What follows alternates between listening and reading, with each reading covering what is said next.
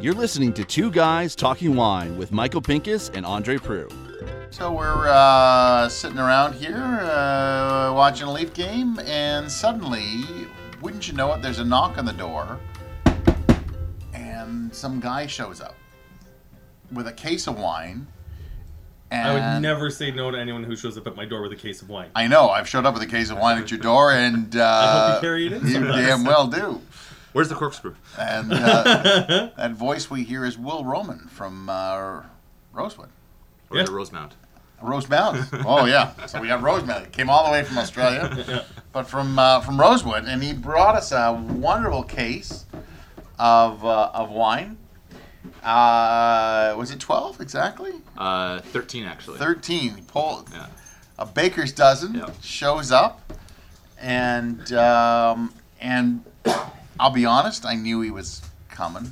So, so there's an old bottle on the table as well. Where should we Yeah. start talking about the winery? Well, listen, I, I, I think we wanted to talk to Will a bit about the history of the winery. Sure. Uh, I think we're calling this a borderline legacy. I know you and I have talked a bit about renaming this series of podcasts because we now have moved firmly beyond chapter one of the Niagara wine industry, and now we're getting into kind of the next wave, some of the newer people, but people who the vines have got a little bit of age age under them, have there's a, experienced there's a few strife. people we still want to grab. You know, Peter Gamble, if you're listening, we really want to grab you and, Yeah. and talk to you. Uh, but I think that's one of the few that we're really missing from the early parts. But now we're kind of in that mid range, and I think Rosewood kind of fits right in there. Definitely. And, Now- and, and Will, why don't you start us Yeah, off? it's been all us talking, Yeah. and we have Tell- you here as our guest. ta- why don't you tell us, you know, when the winery starts, Sure. and uh, you know, what's the impetus of wanting to start a winery in Ontario, which always still blows my mind why somebody would want to do that. Yeah, it's a great question. Um, so Rosewood began actually as a uh, promise between my mom, my mom and my dad uh, on their honeymoon to Niagara Lake. So they actually went there on their honeymoon, and they uh, both fell in love with the region. They thought it was beautiful. They loved the orchards, the vineyards, the fruit. At that time, there's only Inniskillin that was around, really kicking. Wow. Um, so uh, and I think Konzelmann just opened up, right? It was in '82, Okay. so they just opened, I think, or right before. Um, and basically, Eugene, my father, he promised her that one day they'd build a winery together. And then fast forward 18 years, and they bought their first piece of land um, down there, and that's where they then began to prepare the land for planting, and they planted the vineyard in 2003. Uh, and then the building, the first phase of the building went up in 05, and then we plant, or we first got our first harvest in 06, and then we opened our doors publicly in 2008 in May. So we just passed the 10-year mark of being our, our doors open to public, and Wow. we just completed our 12th vintage essentially. Um, so it's been an interesting journey since then, and there's been a lot of evolution of the brand, the style of the winemaking, the labels themselves, the logo as well, um, how we speak about wine, uh, the, the building itself as well. Now I've gone through three phases of evolution or evolution um, and expansion, you could say, and so it's been a really interesting journey of uh, progress. So shall we? Will we? Shall we taste a piece of history right now? Let's or do that sh- because okay. you said you said that it was oh 08 that they opened. You opened Yeah, 08 doors? we opened, and 06 was our first vintage. So this being an 08 uh, single barrel uh, Cabernet Franc would have been our, our third vintage So, essentially. so what we're looking Oh at wow! here. So, so we're now we're now talking to, to people at wineries after I moved to Ontario. yeah. so here we I are. Ontario in 07. So this is an 08 barrel 59 Cabernet Franc made by um, Natalie Spytkowsky, who's Mm-hmm. your first winemaker. Uh, and it's uh, Ranso Vine- Vineyard, yeah. uh, which is still in existence. Obviously, it's still on the on the new bottles. Yep. But uh, this is an 08, and uh, one of my favorite parts about uh, Natalie was that she hated Cabernet Franc. I loved Cabernet Franc, and um, she made some really great Cabernet Franc. Yeah, she was more of a uh, Riesling and a Pinot fan. Yeah. Uh, but she, I agree. I always loved her Cabernet Francs. I thought that they were really well made. Uh, the concentration of fruit and the oak profile and the tannin structure uh, was really quite something. And they always, as an early wine drinker in my youth, I always gravitated towards them. I thought they were really incredible wines that were coming out of our of our uh, early portfolios, you could say, um, and I really enjoyed them. And then I remember when she first presented the idea behind the single barrel uh, program or the single barrel program. Um, it began with Cabernet Franc, and it only stayed with Cabernet Franc. And so for uh, three years in a row, we always made a single barrel Cabernet Franc. Um, and it So was a really what nice happened idea. to barrels one through 58? So basically, they were just all various other vintages, essentially. So Okay. other vintages, other types of wines. Wait, so, so this is actually the 59th barrel Precisely. that you guys made. yes. Uh, Okay. Well, not in the 59th barrel. It came from the barrel that was numbered 59. So uh, I've again, it's going back a number of years now, so I don't remember what vintage it would have been that barrel in terms of how old that barrel was. It was probably either a new or a uh, first use barrel. Um, So Mm-hmm. it would have been 01 then dash dash 08 most likely. Um, but it was the 59th barrel that was used. Cool. So this is third vintage. Now the fruit here is how old? The vines were planted in 03, so they've been five years old. Okay, so we're looking at a five-year-old Cabernet Yeah. Franc.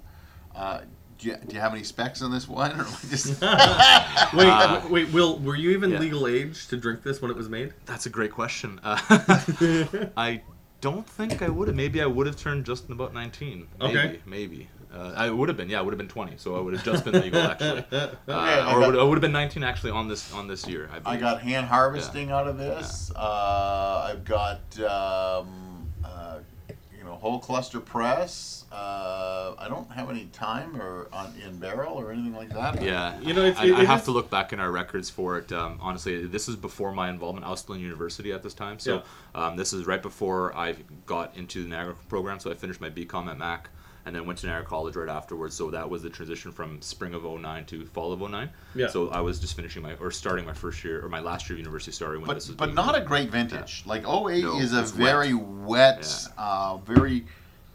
But Yeah. you know what? Um, again, you know the brilliance of, of. Natalie. This thing is. Uh, Because you opened this, you opened this about an hour ago, hour and change ago. Yep. And it, it was I think Konrad Ejbich was drinking with us, Mm-hmm. and he said that it had a had a cabbage, note. cabbagey note, but that cabbagey note is long gone. This is like Mm-hmm. That's it's, bottle funk, right? Yeah, it's it, it's dried dried out fruit. Like it's it's a secondary, a little bit of tertiary, but still got a little bit of youth to it. Acids are great. I don't know if I would hold this much longer. No, no, but it's it's. I think it's lovely. Like I don't know how many I have left, but I'm glad I pulled that out of the cellar. But it's it's gonna really funny because I walked into the cellar today, knew that I was uh, knew you were coming, and um, but I wasn't I wasn't going to bring anything, and then I basically this, the, because you have a very distinctive. Or at the time, you had a very distinctive uh, capsule that said rosewood around the, the edge, and it like as I was putting something away, Yeah. and I saw it, and I went, "Oh, well, why don't I grab that and take it with?" And um, Henry always Yep, gets into the there's the podcast somehow. I saw it, and I'm like, "All right, well, well, why not grab it? You know, what's the worst could happen?" Well, it's interesting that you you know I, I think we can timeline this. Uh, uh, I mean, we want to drag this out as much as we can to get as much detail. But you talk about the change in, in branding because the new Yeah. labels, the new labels are really really distinct and quite sharp. If anyone has has seen them, and definitely a nod to. Um, the honey heritage of the winery, which which I want to talk about pretty Yeah. quick, but even just taking a look at the evolution from this label to just ten years now, things have moved ahead uh, like a million miles. Yeah, yeah. You know, when we first began, um, as you noted about the honey side of our business or the beekeeping, is that uh, going back now three generations as beekeepers, we know the beekeeping business and the honey business quite well. You know, it's we're going into our 87th year of beekeepers in our family, which is really cool. Um, but back then in 2008 or even 2006, when the when the first wines started coming out of our door, um, we were we were babies. You know, as in terms of wine uh, producers, we really didn't know all that much, and I'll go on the record saying that because it's the truth. Um, we, my like my father, and my mother, and, and Natalie. Like Natalie had many years under her belt at that point, but all of us still, um, in terms of the overarching vision of what we wanted to do and how we wanted to do it, was still really un- unknown to us. And so that's where we came up with this type of wine. We came up with this kind of brand and this kind of label. And, it's, and you look at it, there's uh, inspiration elements drawn from various other parts of the world, obviously. Um, some of them could be from Ontario at that time, but they're, they're mostly coming from France, right? And that's where the uh, inception of the, the actual planting of the grapes were coming from France is a lot of from Bordeaux. That's where, where Eugene planted the vines that he liked to drink, and he's a very big Bordeaux fan. Okay. I also I also in. love the staining of that bottle. Like I mean the the, Yeah, the the sediment sediment, that that kicked is yeah. just just kicked off, and it's this is you know if, if anybody has any in their cellar, I, I can just tell them that uh, now's the time to drink it. I don't think this is getting any better, but uh, open it up, let it sit for about forty minutes, and then just drink it. Uh, like that's it's a beautiful bottle of wine. Yeah, Still Well, I guess, beautiful. I guess let, let, us talk a little bit about uh, the grapes that were planted when uh, when Rosewood started. Because Yeah. by the time I discovered Rosewood and started writing about Rosewood, one thing that impressed me was your Süssreserve Riesling as being incredibly approachable and uh, definitely a great way to kind of bridge that gap between people who were drinking, you know, the off dry, really quite sweet plonk and moving into real wine. It was a comfortable way to ease your way into it, where even for people more savvy about wine. Um, you know that those wines always had great acidity and were just good food wines. Really perfect plush, for summer. right? Yeah, They were nice and structured as well, but not in an overly aggressive way. I thought. So, when Rosewood opened its doors, what were what was the family hoping the identity of the winery would be? That's again a great question. Um, honestly, back then, I think that it was done purely as a, a dream of let's build a winery because that's Okay. why I started the conversation saying it was built on a promise between Eugene and Renata.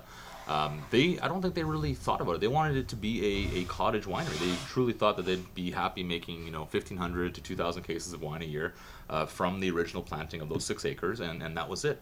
Um, and as you catch the bug or you get stung by this craft, you know you start to learn and realize, hey, uh, this is really fun, and and I get to play around with a new set of wines or new set of grapes, uh, new blocks, new vintage every single year, and and that's exciting. That's different. It's it's interesting. And so um, as we started to grow more mature, you could say, uh, we started to expand our offering, expand our portfolio. We acquired another property, planted another vineyard, uh, and started growing our our passion for making uh, just different wine. You could say. I don't want to use the word better wine. I think the brand has evolved from when we were younger in our youth, but we are making different wines than we ever have been for sure. Um, and the, the different points of them are is that we approached our craft completely differently than we did 10 years ago. So if I remember, like I remember, you were not even around. I think Nope. when when this, uh, if I remember correctly, the focus of Rosewood when it started was Merlot and uh, and Semillon, Yep. and um, I I think both of those have kind of been put to the side, if I'm not mistaken. Sometimes it's a weather thing, and sometimes it's a it's a, a consumer thing. So Yeah. we're So we did have Merlot planted. We had an extensive portion of Merlot planted in the beginning from our home vineyard, uh, as well as Semillon. Um, unfortunately, they both died in the frost event of 2014. So that was the uh, third week of February or the first week into the first week of, of March that basically the vines were just killed. It was that negative 29 degree day. Uh, then evening lows got down to negative 32, and it just killed the vines. Um, I remember I was in New Zealand at the time working in Central Otago, where I got the email saying, "Hey, we think we lost a third of our vines," and I was like, "Damn, that really sucks." Um, and I that's a nice wine- way of putting it. yeah, I, I asked the winemaker that I was working for at the time to say, "Hey, I need I need to go for a walk for 15 minutes because we just lost a third of everything." And she was nice enough uh, to give me that time. She said, "Go take half an hour. I understand that. Go."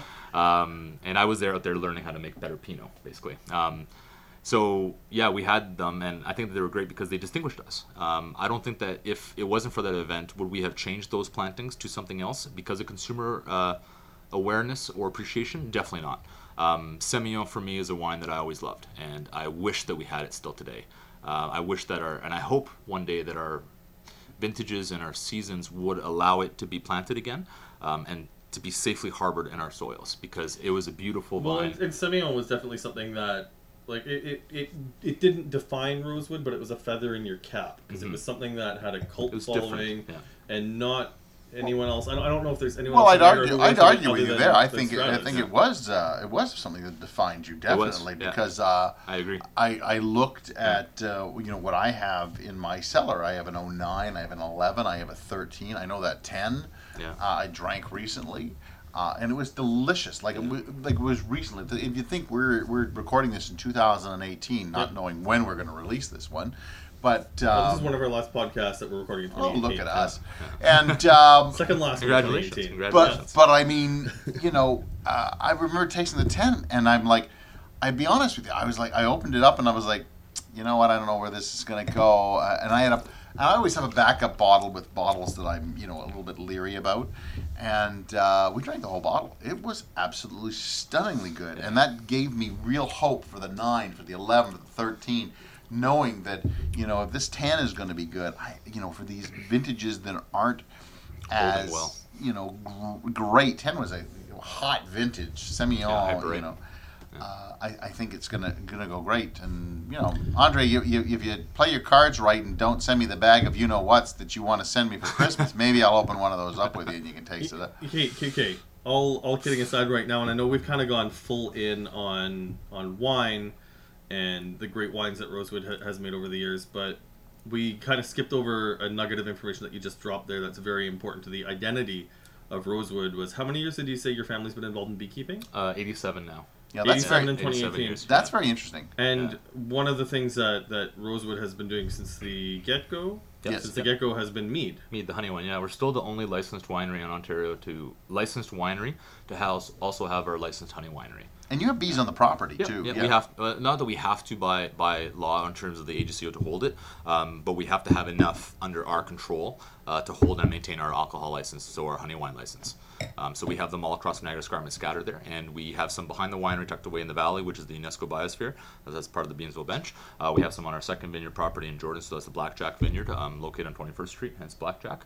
Um, and then we have some scattered around other properties that we just find. So we uh, hop in a truck, we drive around, and if we see a little area that looks like it's high ground, protection from the north and the west, we walk up to the to the farm or the landowner and say, "Hey, have you guys ever considered of having bees on your property?" And we just have a very simple conversation with them, and it's a barter exchange. So we just uh, explain to them what the process means, and if we collect honey from that yard, that landowner gets two pounds of honey per hive. So typically it's 30 to 40 hives per, per uh, apiary site. So that landowner then gets, you know, two or three large buckets of honey for that year, and that's, you know, that's more than a year's worth of honey. So they attempt to gift it to their family members and use it for baking and, and treats and all that kind of stuff. And uh, everyone everyone wins that scenario. Hang on, hang on. Anya, you're making a face. Yeah. How many buckets of honey do people actually go through? Because I certainly Yeah. go through at least two a year. Okay, Yeah. so But my, these are these are 15 pound buckets. But yeah, you're Oh, you're, okay. you're yeah these are the, these are big ones, the big ones. so that was a bit of an aside. My wife is a pastry chef, and we've always got the I think the biggest bucket that you guys sell at the Is it- retail store. Yeah, the three kilo. Yeah. Yeah. And I think we're going through. That's just a, we'll go through about Don't break two of the these a year. Well, now I'd like to also say that uh, sometimes Andre likes to uh, just kind of coat himself in honey and run through the neighborhood naked. Wouldn't it be the first time? No, it's not. and uh, There are no photos that pr- prove that, but I am not denying it. so. Um, so so so what so what would make you decide to make mead? I find that that really fascinating because the meads that you guys Yeah. make are, are delicious and you kind of cover the whole spectrum of the rainbow from sweet until dry. And I know obviously with the Yeah. new winemaker and we're not at that part of the story yet, things are getting even even more creative. yeah. But it's not like there's a huge market for mead. Not in Ontario, at least. Um, Okay. Quebec's a big market for honey wines. Um, London's a big honey wine, like London, UK, and Scotland, and so all of Great Britain is. Okay. Um, Eastern Europe, so Poland, Ukraine, and parts of Western Russia are really big parts of it. Ethiopia is a big uh, market for. So honey these are all people you're exporting to. Um, some of them, yeah. Some Serious? Of them, yeah. Some of them we're starting to. Yeah, we're having Ethiopia? conversations. Ethiopia, yeah. They actually make, make their own type of honey wine called tej, which uses um, a herb and spice that's partially unfermented honey still involved in the process, and it's bottled when it's still kind of like a pet nat where it's still fermenting and it can be reminds me quite of an old joke about the fastest Yeah. bird in the world is a chicken running through Ethiopia. Not sure Yeah, if not that's an appropriate joke, Michael. No, all right. Um, but yeah, so the honey wines are a smaller market here for sure. Um, but to answer your question about why we did it is because of my grandfather. So um, my grandfather, uh, William Roman Sr., um, he always wanted to make honey wine. It was his dream and his passion to make honey wine in Ontario a, as a commercial uh, meadery. So he started applying for his honey wine license back in 1967 and he was uh, never given the license for five years in a row. And so he applied every single year as many times as he could, and they just didn't allow him to have the license. At that time, we were in that black hole of the Ontario uh, alcoholic license uh, gifting uh, area, or era, you could say. And so they didn't give out an, an alcohol license for him. He didn't have a backing of a bank. He was a immigrant, uh, still not, you know, language was a second language and didn't speak that well. Um, he just bought And your family is your family's Ukrainian, right? Ukrainian, yeah. And um, so yeah, so he wanted to make honey wine, and that's kind of where his dream was crushed. My father Eugene saw that his dream was crushed, and he said, "I'm gonna one day make honey wine in his name in Ontario." And that's what gave birth to the idea of when my parents visited Niagara on their honeymoon. That hey, this is kind of cool. We can have bees here because they're already in the family. We can purchase a piece of land or buy a vineyard. Then we can start making wine, have the bees there, and make something a little bit different. So the idea behind it was always to make something a little bit different than what is the traditional norm of either just beekeeping and honey wine and just wine in, in its own natural sense. So they merged the two, and that's where we came up with that original logo, which is the grape cluster of honeycomb or honeycomb grape cluster, and kind of took it from there. So I, I, I love I love the honey, and I know um, a lot of restaurants in the city love the honey and, Mm-hmm. and cook with the honey, and it's just it's Local, thing is- local honey is worth it. Like, But I mean, that's it. It's, it's just like if, if you've had a chance to taste grocery store honey, and let's face it, honey tastes good, even if it's. Pour it May- all over may- your may- body maybe- and you're running through the Yeah. neighborhood. Well, I mean, if it's like made in Even China and, and served in a little honey then. bear, like like honey tastes good, but once you've had a chance to taste local honey from a place up up the street where. Uh, you know, if if the the farmer can tell you what sort of flowers were planted near the the hives, you can get an idea of, of the flavor profile. So if you've never had rosewood honey, um, Or the honeycomb.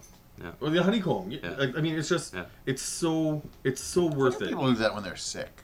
You know, Yeah, they chew it's- on the honeycomb. Yeah, because the propolis. So bees will coat every single cell before they actually put nectar into the cell with propolis. So propolis is antiseptic, antifungal, antibacterial, and it helps kill anything uh, basically. So that's why chewing on the honeycomb, and absorbing the honey that's that's in there, and then spitting out the beeswax is going to help you. Uh, one of the ladies who's worked at the farm with us for since day one, literally Gabby. I think you guys have both met Yep, Gabby know over Gabby. the years. Uh, she has not been sick since she started eating honeycomb. Like she literally has not ever taken a sick day, and she hasn't been sick since.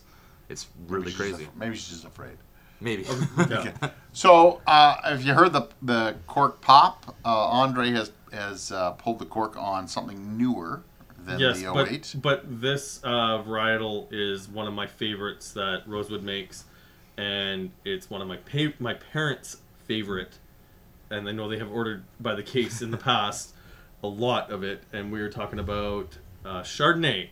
And Michael, would you like to throw my catchphrase out Oh here? Oh my God! If it says Chardonnay on the label, label, label, it's got to be on Andre's table, table, table. Holy God! It doesn't matter what it is. I had to get I had to get a second opinion on this because we tasted this earlier this night, and if you check uh, andrewinereview.ca, uh, a full review of all these wines that we tasted earlier today will be here. But we kind of picked it, picked a select few for this podcast. But this is the 2015 uh, Renaissance. yep, Renaissance. Yep. Okay, okay, I'm gonna say it correctly eventually. Um, Or and never. whatever. Uh, 2015 Chardonnay, and it's one of these things where, I- and I know when I've talked to other writers and just other people who've, who've tasted these wines, the thing that's interesting about Rosewood Chardonnay is it's always got like a honeyed aroma to it where. I, I know you've had people ask you All the if you put honey in the wine. All the time. And the thing is, when you walk through the front door of the winery and you see all the, the honeycombs and the, the jars of the honey and the mead and everything, you just can't help but ask, ask the question. But Yeah. it's It's just gonna part of the natural profile of, of the wine that you guys are making there. Now this is this is this is a wine that is um, uh, I, I find that you love, and I'm hashtag not my Chardonnay. Yeah, because you're wrong. Well, not because I'm wrong. To because each their own. How about it's that? not- So, So, but Michael's wrong with Chardonnay. but the, but but you called this a transition wine. Yes. So Yeah. it, it's it's interesting to talk about that uh, because you are going through a bit of a transition now. Yep. Uh, so let's talk about about what's going on. Sure. Um, so the transition um, is happening in terms of winemaking style. Um, we had a first winemaker, Natalie Spytkowsky, which we commented about and talked about very briefly with the Cabernet Franc that we began the podcast with. Um, and then we moved into now the Chardonnay, which is uh, was began by Ross Wise. So Ross Wise in Ontario was formerly, or before us, was working at Flat Rock. Uh, at that point, then he took the reins over at Organized Crime, Good Earth, as well as Rosewood. Um, so that was where he was working as a consultation-based service for everybody. Um, and so he started this wine in 2015, and then about halfway through 2016, right before harvest, he took a position in, in BC. So he wanted to be closer to his family in New Zealand. So he's like, I'm gonna go to BC. I got a good offer out there. I'm gonna stick out there. I said, Because that's cool. so much closer. But go on. it's, it's a good five and a half hour, five hour trip, right? It's, it's Dude, it's a like, bit this closer, country's like- huge. Yeah, I know. to New Zealand, that's it's, it saves a big leg, right? You're just uh, sad to see Ross go. yeah. I think we're all sad to see Ross Yeah. go. Congratulations to Ross, by the way, for getting the uh, head winemaking position at uh, Black Hills. Yeah. Yeah. So that's a, that's that was a big. So Ross was your second winemaker. Yes. 'Kay. Um, and then, uh, so he began this wine. Um, he fermented this wine in oak. Uh, at that point, it's 50% uh, new oak, and and then from there, uh, after he had left, uh, Ryan Corrigan and I started talking, and we then essentially uh, began devising, you could say, or scheming a new plan for Rosewood. Yeah. Uh, and we kind of got together and we said, let's do this. And so at that point, then when Ryan and I tasted through the cellar, uh, we started tasting through everything. And this is one of the wines that he immediately did not like the oak profile. He did not like what the oak was doing to the wine, so he removed it from the barrels, blended it all together, and then put it back into neutral oak exclusively. Sat there for an additional year, came out of that, came out of those barrels, and then went back into steel and stayed there for another couple months before being bottled. Uh, so that's why I call this a transitional wine, meaning that it had had a hand of two different winemakers um, to go basically into it. Well, I, I- guess before we talk about the, the, the, the current transition with where you're at right now, let's just talk a little bit about the years where Ross had taken over because the labels did take a very dramatic and, and modern turn. And I mean, the, the Origin series labels were beautiful. And uh, this is when you introduced Lock, Stock, and Barrel. What years were uh, was Ross working with you guys? Uh, hold on here. So Ross would have joined the team uh, starting right, right about into the 2012 October, so 2012 harvest. That's where uh, we had transitioned. Uh, so Natalie and ourselves had split ways. Ross came in, and at that point it was Luke and myself managing the production space. Ross came in as a consultant, and then very quickly became the winemaker, um, and and we went from there. And that's those wines from 2012 is when we made this change to a more modern, fresher label from the previous or the original labels you could say of the estate. Um, and that's where we decided to clean things up a little bit. We thought it was time for after a couple of years of having this label and now starting to learn a little bit more about the Ontario wine industry and what it means to market wines. Right back then, when we first began, we didn't know what it meant to market wines. Uh, we were believers that if the product is good, it'll sell, and as we all know, it's not necessarily the case. right? uh, and so, yeah, it's a good one. so we learned, and If they we build it, they will come. Yeah. Not so much. Yeah. Well, they come maybe, fa- they come faster if the building's a lot nicer. maybe for baseball. Yeah. Um, and so yeah, so we decided at that point to modernize the labels a little bit, uh, and that's where we made a couple tweaks to the label, and we didn't want to just turn a complete new leaf, but we kept some elements of the old labels, transitioned to the newer one. Uh, and the biggest thing at that point is that when we made that switch, is that the B was taken off the labels, and we had several people who said, "Where did your B go? Why is the B not there? What's going on here?" And it Yeah. confused them. And we really quickly learned with that very first set of labels that we were missing something, our B. Yeah. And that's why we, at that point, then quickly did a, another 180 and we just switched and moved everything to the B. That's why the B is now omnipresent in everything except for lock, stock, and barrel, uh, minus on the cork. Um, but the But B it's also is, interesting you talk about holding on to things about transition, and the thing is, like I know this is one step Yeah. ahead, but the lock stock is, is part of when Ross was winemaking, and it's now transitioned over to the, the final Yeah, or the current yeah. stage. I shouldn't say final because Yeah. obviously you guys are still evolving and still learning. an and- evolution, yeah, yeah. Um, yeah, no, the Lock, Stock, and Barrel is an interesting program. We began in 2011 when I was at Niagara College with the uh, the viticulture and oenology program, um, and then we started as a side project. We weren't sure what to call it, and we came up with this idea. No one had used the name before, which is shocking to me. Um, so we, we took the trademark because we thought, why not? Um, and we labeled and made this wine with Max Kaiser because I thought that he was the right man for this type of label design. Um, and we, we went for it, and that's what we have Lockstock. And this is a label that I'm very happy with. I love the style, the feel of it, the energy that it uh, it resonates with, and what it what it shows.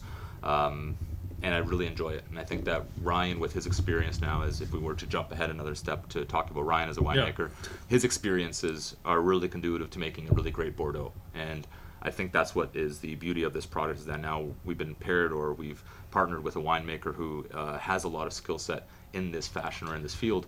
So this is a frontier that we're going to push towards uh, a new future and a new beginning as well. So before we get into the uh, the, the reds uh, and start and talking and tasting, Yeah, because you stole a glass because you really are not a fan of the, the Chardonnay. Yeah, the Chardonnay is not is not my wine. I, f- I find it too oaky, and I guess it must be that uh, that new oak that it went through. Uh, I'm looking forward to trying the 16 Mm-hmm. Yeah. because I, c- I can see where the new winemaker has tried to dial it back, Mm-hmm. Yeah. um, and I, I can't imagine where Ross was going with that um, in that in that new oak and everything. So um, so Sauvignon is gone, Merlot is gone. Yes. Looking at the uh, at the at the wines here. Uh, I did pull the cork on the Viognier, which Yes. is new for you guys. It is new for us, yeah. yeah it's not our it's not our own fruit, so we do bring that fruit in from a grower, a friend of ours. Um, he offered it to us, uh, or two people offered it to us, and we said, sure, let's let's play with something new and different. Um, and Ryan and myself have always uh, have a love hate relationship with Viognier, you could say, but we thought it'd be something fun to play with, to again experiment and see what we could do using of, of neutral oak, uh, and we kind of went for it, right? So. And, this, and it's a lovely wine. So if you're anti-Chardonnay in any way, shape, or form, such as I am, I think the Viognier really brings it all together. It really is a lovely wine, very tropical, but not um, uh, with a, with a hint of vanilla. There's something interesting about Mm-hmm. that wine, so I went I went over there. So what replaced the uh, the Merlot? So in the Merlot, uh, post Merlot, if you will, uh, we planted Cabernet Franc and Cab Sauvignon, and uh, about five or six rows of Petit Verdot. Uh, so this is an area that that block, uh, that north block, as we call it on the uh, Renaissance Vineyard property, um, that north block has a lot of heat accumulation. Uh, so that's where the Chardonnay, um, that one that you don't like, gets a lot of ripeness. The one that you do like uh, gets a lot of natural ripeness. So that's why in the 16 we actually doubled the crop yield on there to drop down that ripeness, to slow things down, to reduce the vigor a little bit, just to get a little more lean. We want to go in a leaner, more reserved style for the Chardonnay specifically. Um, but where in the Merlot stead we planted Cab Franc, Cab Sauv, and Petit Verdot with the intention of it going towards the Bordeaux program. Um, the Merlot just died again. That polar vortex. It was heartbreaking. Uh, we're not going to go through that kind of program again because it's just it's not smart business. You know, this is a business at the end of the day, and we have to consider that. Merlot in that field is just not going to work. So we have to make the tough call and say we're not going to replant it. It's just like with the Semillon, same thing. But you did it with a Cab Sauv, you said. We did, So that's that's a very strange thing to go with. But uh, what I guess I was trying to, to get you to go with was, uh, if you're not going to go Merlot, then you're going to have a little bit of uh, Gamay. that's where the Semillon was. So we planted the Gamay where the Semillon is. Um, but this Gamay that you're holding is not from our field either. The Gamay Oh, that well, that we're sucks. holding is the, the Gamay that we, we grow from our field goes in towards our, our pet nat, the Nebulous. Uh, that's what it's been going to for the last two seasons. And uh, we're not sure what's going to happen for the coming season with it, but that's where it's been going the last two Are you still for the first continuing with Nebulous? Definitely. Oh, okay, so the first the first year you made Nebulous, it was Pinot Noir and Semillon. Pinot and Semillon from this Pinot block. And the second year was pure Pinot, Pure Gamay. pure Gamay. It was all that okay. Gamay, yeah. Yeah. And then this year, what is The it gonna be? 2018 is also 100% Gamay Okay. from that same block. But what, Yeah. what we're looking at here is is, a, is basically a completely new wine for Rosewood, Yep. whereas the Viognier would be the new Semillon, for Mm-hmm. for lack of a better way of saying it. We're also looking at the new Merlot has become Gamay. Yes. So this is something completely new to your portfolio, and it's and and you've really gone whole hog because you showed us three different versions of Gamay. Uh, my favorite of of the three uh, just happens to be what they call the Night Moves Gamay, Oh, Yeah. this is a cool story though. We should tell the story about why it's called Night Moves. and and it's it really is just a delicious Gamay. It really is. It's got that juiciness to it. It's got a little bit of earthiness to it. It's Mm-hmm. got a little bit. It's got a lot of almost everything to it. There's a little cranberry. There's Yeah. a little earthiness. A little bit of Well, I know, I know you and I, we've kind of talked to the podcast a little bit about it. And something I've been saying is that I think one of the hurdles we need to overcome, both as, as writers and people in the Ontario wine industry, is to stop comparing ourselves to other places. But it is really hard to not talk about this wine and think about really great Beaujolais Village. Yeah, it is. It is. A, uh, I think it's a beautiful, uh, beautiful wine. Um, a little bit of a chill on it, which because you, you came in from minus two degree weather, it, it had a little bit of Yep. chill on it, Yep. uh, which was lovely. Uh, and so, so explain this why uh, you decided to go Gamay. Like you went Merlot, and then you said, ah, let's go with Gamay. So Yeah. what what brings you to the Gamay game? So we thought that Gamay, um, not to quote uh, Kramer, I think it was Matt Kramer came in for I4C a couple years ago, and he actually was the one who said Gamay should be your grape here, guys. Um, I think it was 2012 or 2011, something like that. Okay. Um, but anyways, uh, at that point, no one was thinking about Gamay other than I think Malivoire and Chateau des Charmes, right? Okay. uh, after we had the frost kill, after looking at um, you know weather data and looking at vintage charts and looking at the um, great books, we thought that Gamay does make sense. We took a look at the Gamays that are being produced. We said we do like these. These are delicious. Why not consider making this? So we planted some and we went from there. Um, this fruit of Gamay came from again Marcus van Beers, and he said the same thing. He had a field of Merlot that had half died, so he decided to rip out the whole thing for the same purpose. The same thing that happened to us happened to him, so he planted Gamay instead. We had access to that Merlot block beforehand, so he continued that tradition with us with the Gamay, and we have access to this Gamay block. Um, so it was just also naturally part of again business is that we needed to fill a void. You know, there's a lot of taxes to pay, there's bills to pay. We have to have wine to sell. So Gamay kept, came up on our doorstep, and we said, "Sure, let's play with this," and and we decided to. Uh, I'm really happy with what we've resulted or made from this. The 2017 Night Moves Gamay, which is what Andre you wanted to talk about, uh, came out of the love and passion of sorting grapes at 24-hour cycles. Uh, Yeah. that's why, hence Night Moves. Oh, so you're calling it 24 hour cycles. No, Yeah. you, just didn't, you just didn't stop till it was done. Yeah. Uh, so yeah, it was like I said, it was a, a crew of four people every 12 hours rotating for two weeks straight um, to get this wine sorted. It was pretty intense. uh, chopping every single cluster in half to remove any ladybugs that were trapped or held within the berries. Um, because the soy was harvested the day before, we actually took the gamay off that field. Um, so it was, uh, as Ryan says, a uh, plague of biblical proportions of, of ladybugs. And so we had to do our hardest to uh, sort through it because Marcus is a good are, friend are of these the same? Are these the same ladybugs of the infamous 2001 Correct, ladybug? yeah. Okay, so it's Malb, yeah, yeah, It's, the uh, multicolored Asian lady beetle. soybean farmers who bring them in, and then they move to grapes after they're done Exactly. soy. Yep, that's exactly it. And so yeah, like I said, Marcus is a good friend of ours, and this is a good amount of fruit for him. So we didn't want to reject it and have him have to ditch this fruit. That's a lot of income, Yeah. right? So we wanted to be respectful to a friend of ours and said we can do this. Yeah, it's going to cost us a little bit more in in handling and sorting right now. Yeah. But if we're not doing anything else by adding stuff to it, you know, we're saving cost in this perspective. We can make a juicy, aromatic profiled wine with just under a year of aging and release it to market at a r- approachable price point. We can make something that's delicious, and we went for it, and this is the result of it. So, hence, Night Moves Gamay. I, I think it's a delicious point, and I, Yep. I- and I think you and I have talked about it, Andre. That uh, the more wineries that get into making not just gamay but quality gamay really helps our industry. Hashtag Gamay, the force be with you. Yeah. It's, I, I think. I, where did that come from? I like it more than Go Gamay Go. so I I'm actually throwing it prefer that there. over. I Yeah, prefer it over that as well. We're going with uh, Gamay, the force be with you now. But I mean, I really like seeing um, a, a good gamay coming out. I like seeing uh, a quality gamay coming out, and I. So this is what your second vintage, first vintage of, of straight gamay. First one, actually. This is the inaugural. Okay, so uh, I, I I think we talked about in a, in a past vintage. If I see a good quality gamay coming out, I usually um, I, I, I like to give the winery a, not a pass, not the not the word I'm looking for, but I'm usually more enthusiastic. I really am looking forward to the 18 uh, to see if you can do it again. Mm-hmm. Yep. I think that's Yep. what I want to see. Like I'm, I love this gamay, and I'm like, great, another quality producer Yeah. making a quality wine. Yeah. But you've got to do it again in Consistency 18. is key. Correct, because there have been you know wineries that come out, they do a great gamay, and then and then the next few are just just bogus. And then you know uh, some people just make crappy gamay Yeah. to begin with, and then they just continue to make bad gamay. yeah. But I'd love to see a good quality gamay uh, coming out, and, and it's something that we really should. And I think Ontario made it our fifth grape variety, didn't they? It's By planting? Char- by, not by planting, but they said um, Chardonnay and Riesling for white, and Must be uh, by planting, Pinot. Pinot, Yeah. Cab Cab Franc. Franc, and they said Gamay should be our fifth grape. now. Well, you and I have been saying that for quite Correct, some time. but I yeah. but I, I think wi- the wine council or grape growers have now said that maybe this is a, a fifth grape that Ontario should be focusing on. It should be. I think it should be higher than fifth, but yeah. Yeah, After the experience of growing with it, it's, it's I think it's more resilient to our winter variation and also our seasonal variation of the growing season over Pinot Noir.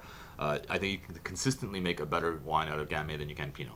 Pinot is hit or miss. It's it's too sensitive. It's too picky. It's the heartbreak grape for a reason, right? It's it's not going to be consistently resulting in great wine all the time. Amen, some brother. people some people Speak! can argue that, but it's the truth. I think. speak, brother Will, speak.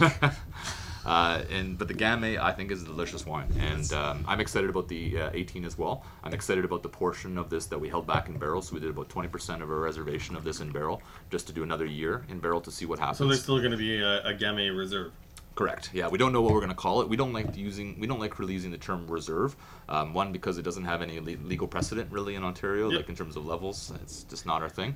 Um, but we'd rather give it some sort of name or come up with something for it. You know, I, I think, I think identity. hey, I think jumping on the names though is a, a, a great place to kind of talk about Yeah. where Rosewood is now because you brought all these wines and they've all got kind of clever names. We've got uh, Yeah, follow do, follow yeah. the White Rabbit, um, which is uh, like you, you, I think you, you called it a restaurant but Vineyard. It's- But it's uh, but it's a, it's a, it's a Chardonnay Pinot Gris, right? Chardonnay Yeah, Pinot Gris. Chardonnay Pinot Gris. Just Yeah. really delicious and, and crushable. We've got your PTG, which is Notorious uh, PTG. Yeah. Notorious PTG, which is a Pinot Noir Gamay Got a little blend. crown on the D, which is pretty interesting. Uh, we have your your Riesling Arrested Ferment, Yeah. Riesling AF. yeah.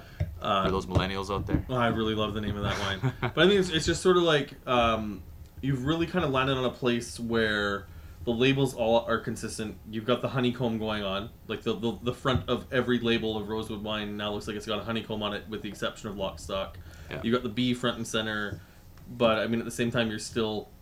You talked about how the original label you were trying to look at what's happening in France, it still has all the information presented, and it's a really traditional way of presenting the uh, the information. And uh, I guess after Ross left, you hired uh, Ryan Corrigan, right? Correct. Yeah. Who came to you via Pearl Morissette. Via Pearl Morissette, uh, and then before that, he did a vintage at Hidden Bench. He did a vintage then at Soyuz La Rose in BC.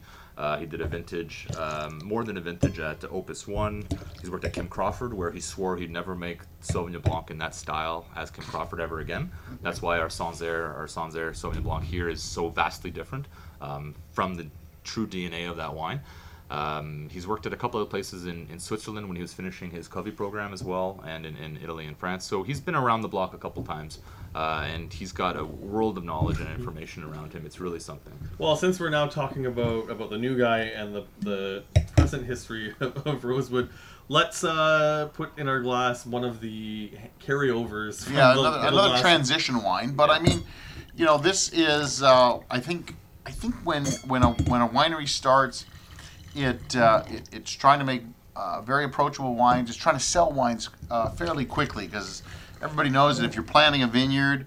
Uh, it, it takes you about three or four years to finally look at uh, getting some kind of money in the till because everything for the first, three years is is putting out on, on buildings, on barrels, on you know, uh, getting everything set up. And uh, but now that you are X number of years old, you're working ten years or so.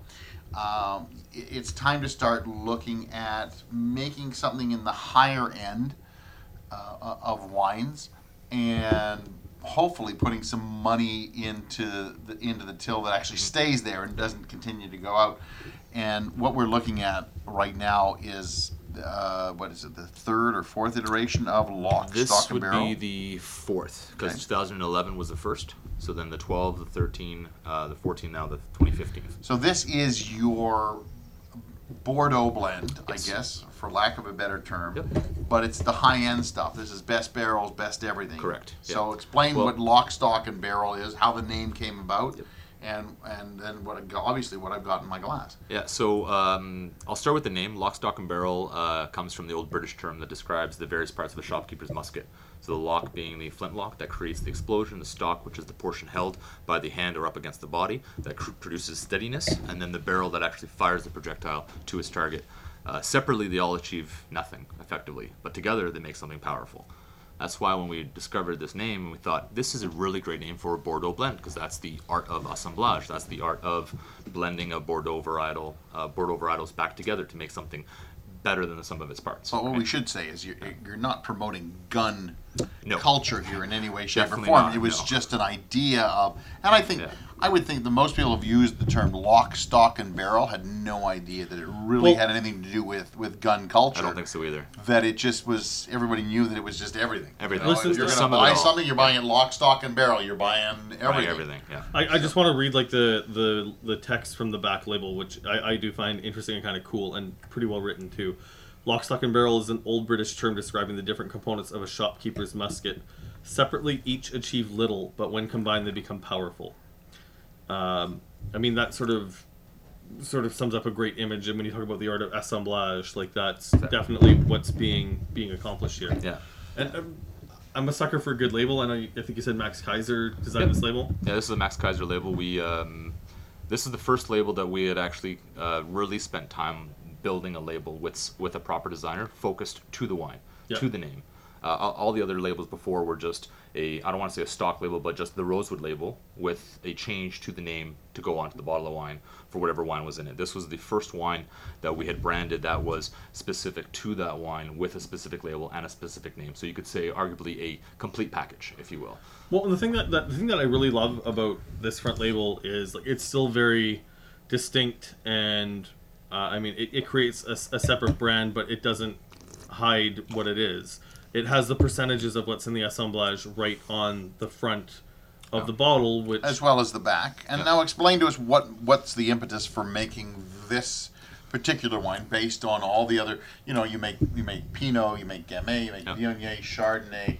Uh, but suddenly now, uh, Merlot is gone. Obviously, Yeah. you don't make a straight Petit Verdot. You don't make a straight Malbec. But suddenly, now we have all five of the Bordeaux grape varieties. What's the impetus for making this four years ago and keeping it up? So the original idea behind it was that it was actually given to me as a project to uh, myself and our assistant winemaker, who was Luke Orwinski at the time. Um, so Eugene came up to me and Luke and said, "Hey, I want you guys to make a wine. Make something that's different. Make something that we don't do here at Rosewood yet." So Luke and I looked at each other and said, "Cool, we can make another Chardonnay, but there's gonna be people who hate it. We can make another Riesling, right? But that's just one tank." So we said, "Why not make a Bordeaux?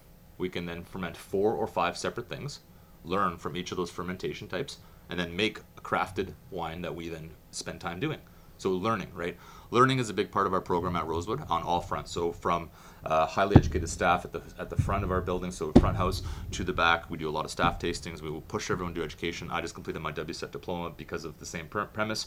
Um, so this was really done as a project of learning, and at that point, it wasn't lock, stock, and barrel. We didn't know what we were doing. We were just saying, let's just work on a Bordeaux and that was the idea behind it. So we used the grapes that we could. So we uh, took Merlot from our Merlot field at the time. We took Cabernet Franc from our field, and that's where then we approached Marcus Van Beers. We got some Cab Sauv from him. We approached some other growers and got some Malbec, Petit Verdot. So we truly crafted this from Niagara, and that's why on the back of the label we give thanks to the growers who make this possible. It really is in part because they allowed us to do this, and without their help, this would not come to be. And and that's really what the beginning was was to learn and and from that learning and that two year journey of before putting it into bottle then we came up with the name lock stock and barrel because it finally hit us that this is not just a cheesy name. It wasn't a name that was um, comical or uh, superficial. It had depth. It had meaning to it. It was related relatable to the wine itself. It had a lot of different things going for it that made sense and then it came the label portion of it. So that's when then again, looking at various labels in Niagara and talking to different designers, we settled on Max Kaiser because we thought that it was just up his genres, up his style to do something like this. And I'm really happy with the result of all of it. Again, this package that's come together over the years Yeah. um, is something I'm very proud of, and I'm I'm a, I'm just really really proud of it. So you're not just all estate fruit either. No. Not on, on not on all your wines. Obviously, we talked about the the Viognier, which is Yeah. not from yours. But uh, so what is uh, what are you making that's estate, Mm-hmm. and what are you bringing in, and why? What's the decision Yeah. for bringing in in Great questions. So um, I'll first start with the stuff that is estate fruit. So, um, for example, what we have right now is our Renaissance Vineyard Riesling. So the barrel fermented uh, Riesling is 100% estate. The Chardonnay is 100% estate. Um, the Cabernet Franc is 100% estate.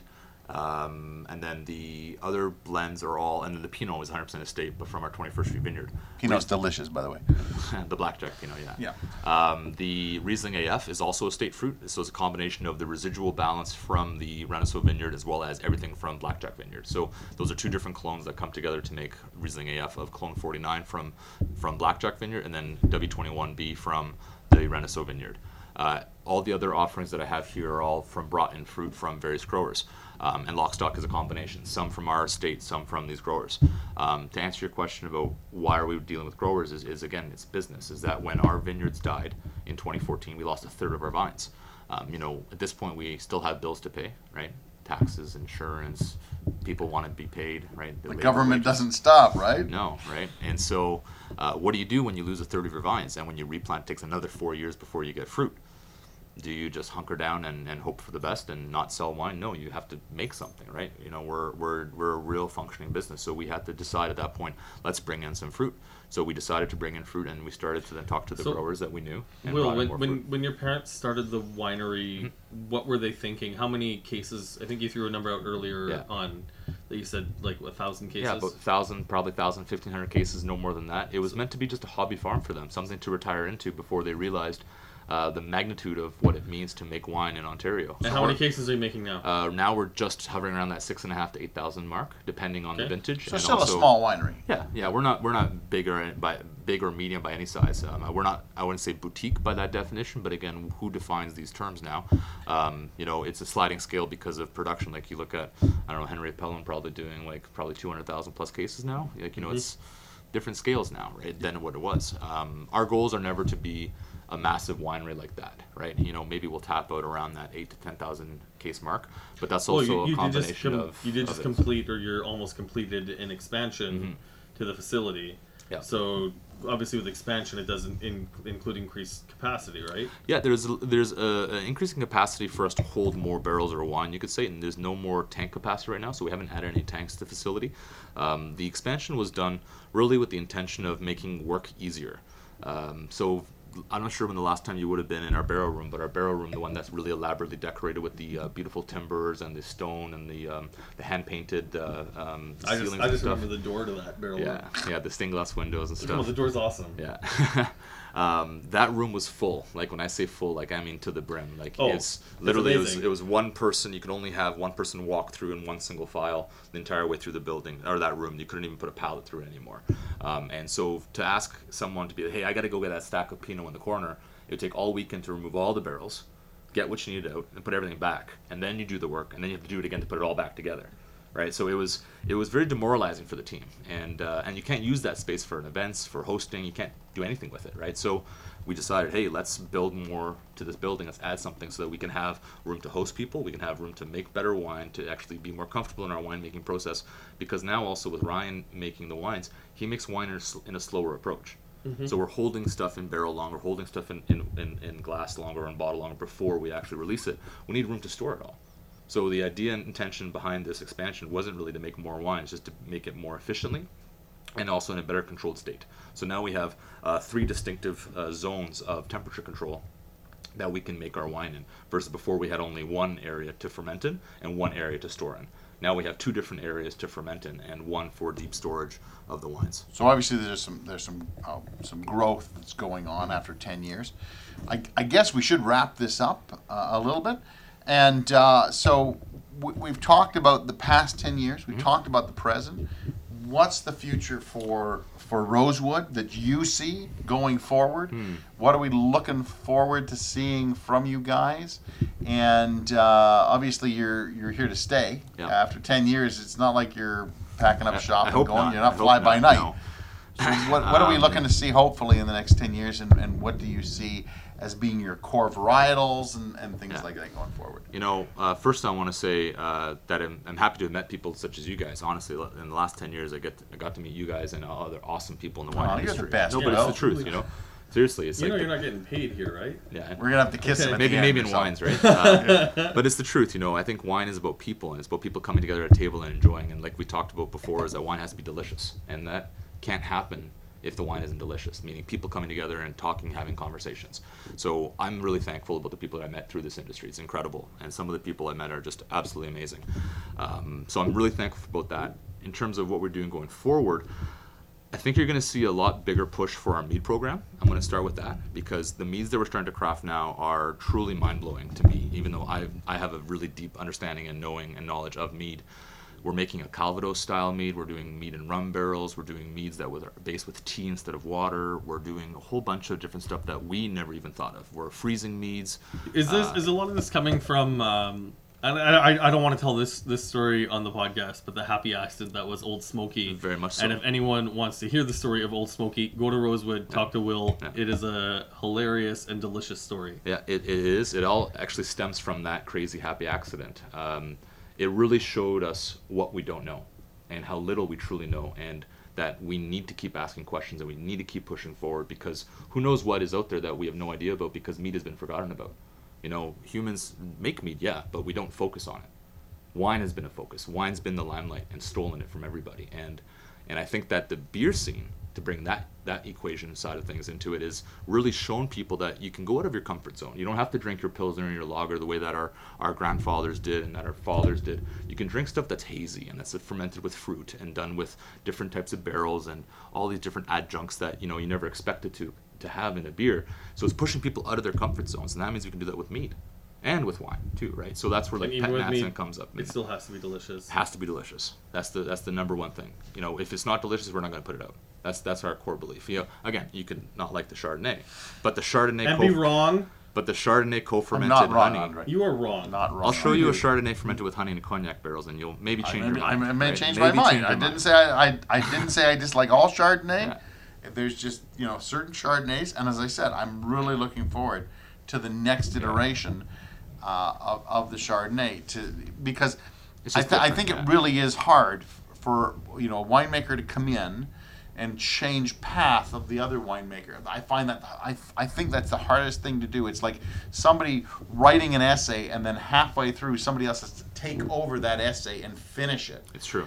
Uh, and, and and I find that that difficult. Andre, I, I love that we write for Toronto Life. And uh, and we and we write together, and but we also edit each other's stuff. We and do, but, sometimes but there's a back and forth though. It's not yeah, like I there pick is up and finish. correct. It's- correct. So it's not like you finish and but so Okay, that's a collaborative effort. Whereas Yeah. you know, it's not like Ross was around to go. You know, this is what I was thinking. This is what I was going to do. It was like he had to f- just take it over and started go it. boom. Yeah. You know, he started it and then he went goodbye. Yeah. And then he has to do it all over again. Well, you, Yeah. you know, you know uh, I guess just as we're close to, to wrapping up here too, what I find particularly interesting is how different Ryan's style is from Ross's. Where I think Ross and Natalie there were a lot more more similarities. Definitely. But Ross made delicious wines, and I'm sure still makes delicious wines, and he did at all the wineries he worked for in in Niagara. That's why Black Hills has to send us some. But yes, definitely. but what's really fascinating is um, the wines that are being made by Ryan are also very delicious and a lot more interesting. I mean, you poured for us earlier a uh, barrel fermented and uh, wild. It was wild ferment Full, Riesling. yeah, full malo as well. Yeah. Um, Unfiltered. that was just completely completely delicious and, and interesting. Um, and, and, and something that See, he's lost for words. He has I am. no idea what to That's, do with that's any a good thing. I Well, think. it's sort, of, it's sort of trying to find a way to talk about this Riesling without comparing it to another Riesling made in what I would say compa- con- comparable veins without completely crapping on it. This Riesling is delicious and easy to drink I can't easy to imagine. explain. He's never said the word delicious so many times, uh, except for He when I must have cook done it tastes like right. apple pie. Whatever. Okay, so let's finish this off. Yeah. so I Yeah. see mead being in your Maybe future. in the future, yeah. Uh, Uh, and where, where's the where does the wine you know, program you're go? going to see a lot more neutral oak. You're Okay. going to see a lot less hands, um, firm hands on the wines. You know, when we say honest, honest wines and low intervention, we really mean that. As you saw in a lot of the lineup here, there's only one or two that have been filtered. Um, one, I think, that was inoculated, and all of them are unfined. All of them are uh, zero manipulations at harvest, so meaning an adjustment of sugar or acid. Uh, two of them were done without any sulfur additions throughout the entire life of the wine before bottling.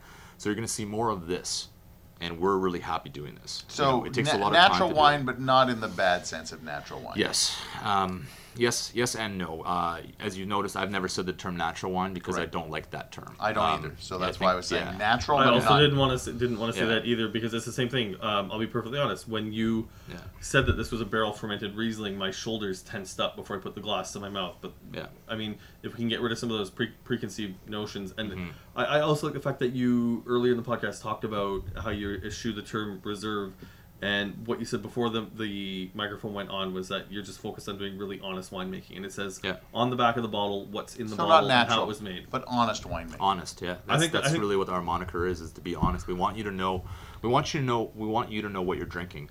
Uh, one of the mentalities that ryan adopts um, or has adopted and he loves to do or to keep in his mind is don't do anything to a wine that we're not willing to admit to our consumers. Right? We want you to know full-heartedly everything that goes on with this wine. So that's why i'd rather instead of repeat everything in terms of saying oh it's unfiltered unfined blah blah blah blah blah it's just like this is our program this is how we treat all of our wines that's what it is. And if we do something to a wine, we'll tell you to highlight that. And we don't see it as a negative or positive, but we did it for a reason. I think that's, a hell of a way to. That's a good way to end. I, I think the uh, Something so, to look forward to with with Rosewood, and uh, I think something that so the last that's words good go to to Will. look forward to. Yeah. Thanks, Will. Thanks for coming in. Thank you, guys. Thank Um, you. He is.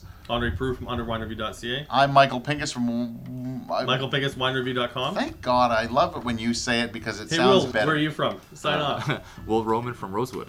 I'm Michael Pinkus from MichaelPinkusWineReview.com, and as always, good night. Thanks for listening. Please subscribe to Two Guys Talking Wine on iTunes.